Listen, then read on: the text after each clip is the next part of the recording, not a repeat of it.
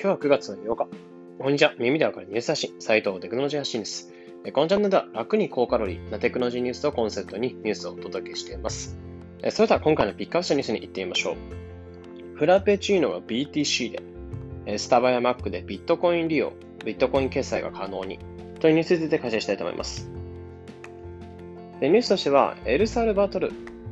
国内のマクダマクドナルドやスターバックスでビットコイン決済を導入したというニュースになってました。えこれは先日、エルサルバトルがビ、え国、ま、国の政府っていうのが、えビットコインのビットコインを法定通貨として認定した動きを受けてのことと言ってますね。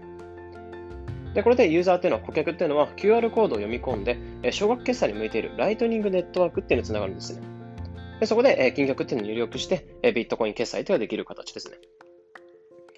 で、実際に決済された様子なんかも SNS に数々と数々と投稿されてて、非常に便利だだったり、画期的だだったりっていう声が上がってます。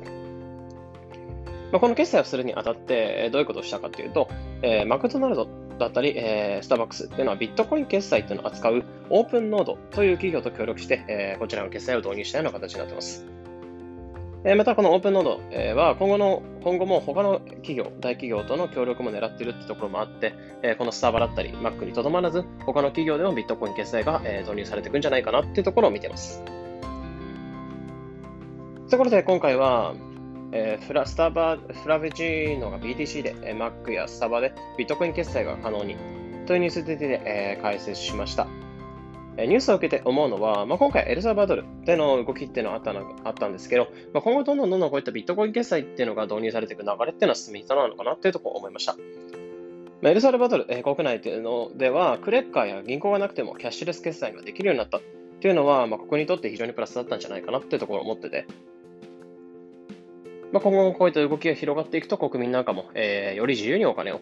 結局ビットコインってブロックチェーンというところで使われているので、まあ、嘘はつけないというところはあるんですけど、まあ、誰でも自由に銀行口座とかクレカは特になくても誰でも自由にお金が使えるっていうところは国民にとって嬉しいんじゃないかなってと思います。